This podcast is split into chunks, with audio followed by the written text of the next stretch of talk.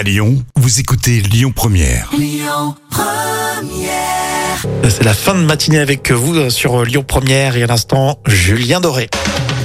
Allez, tout de suite, de l'écologie de guerre. Qu'est-ce que c'est que cette histoire? C'est dans, c'est dans l'instant culture pour épater les collègues avec Professeur Jam.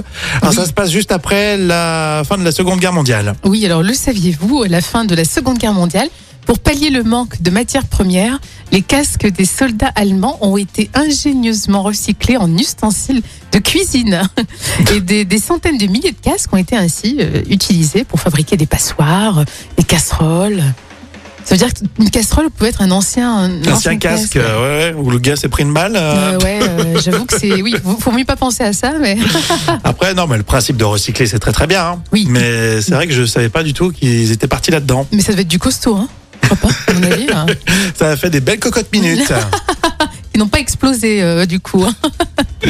non, mais par contre, il faut le dire, on est pour la paix dans le monde. hein. Euh, oui, qu'on fasse juste la cuisine dans, dans des, dans des ustensiles normaux, quoi. C'est tout ce qu'on demande. Allez-y, bah, faites-vous à manger, tiens, pour la pause déjeuner. Euh, tout comme Amaury qui vous rejoint dans un instant pour les toutes dernières infos à Lyon. Et tout de suite, euh, Amy Mac.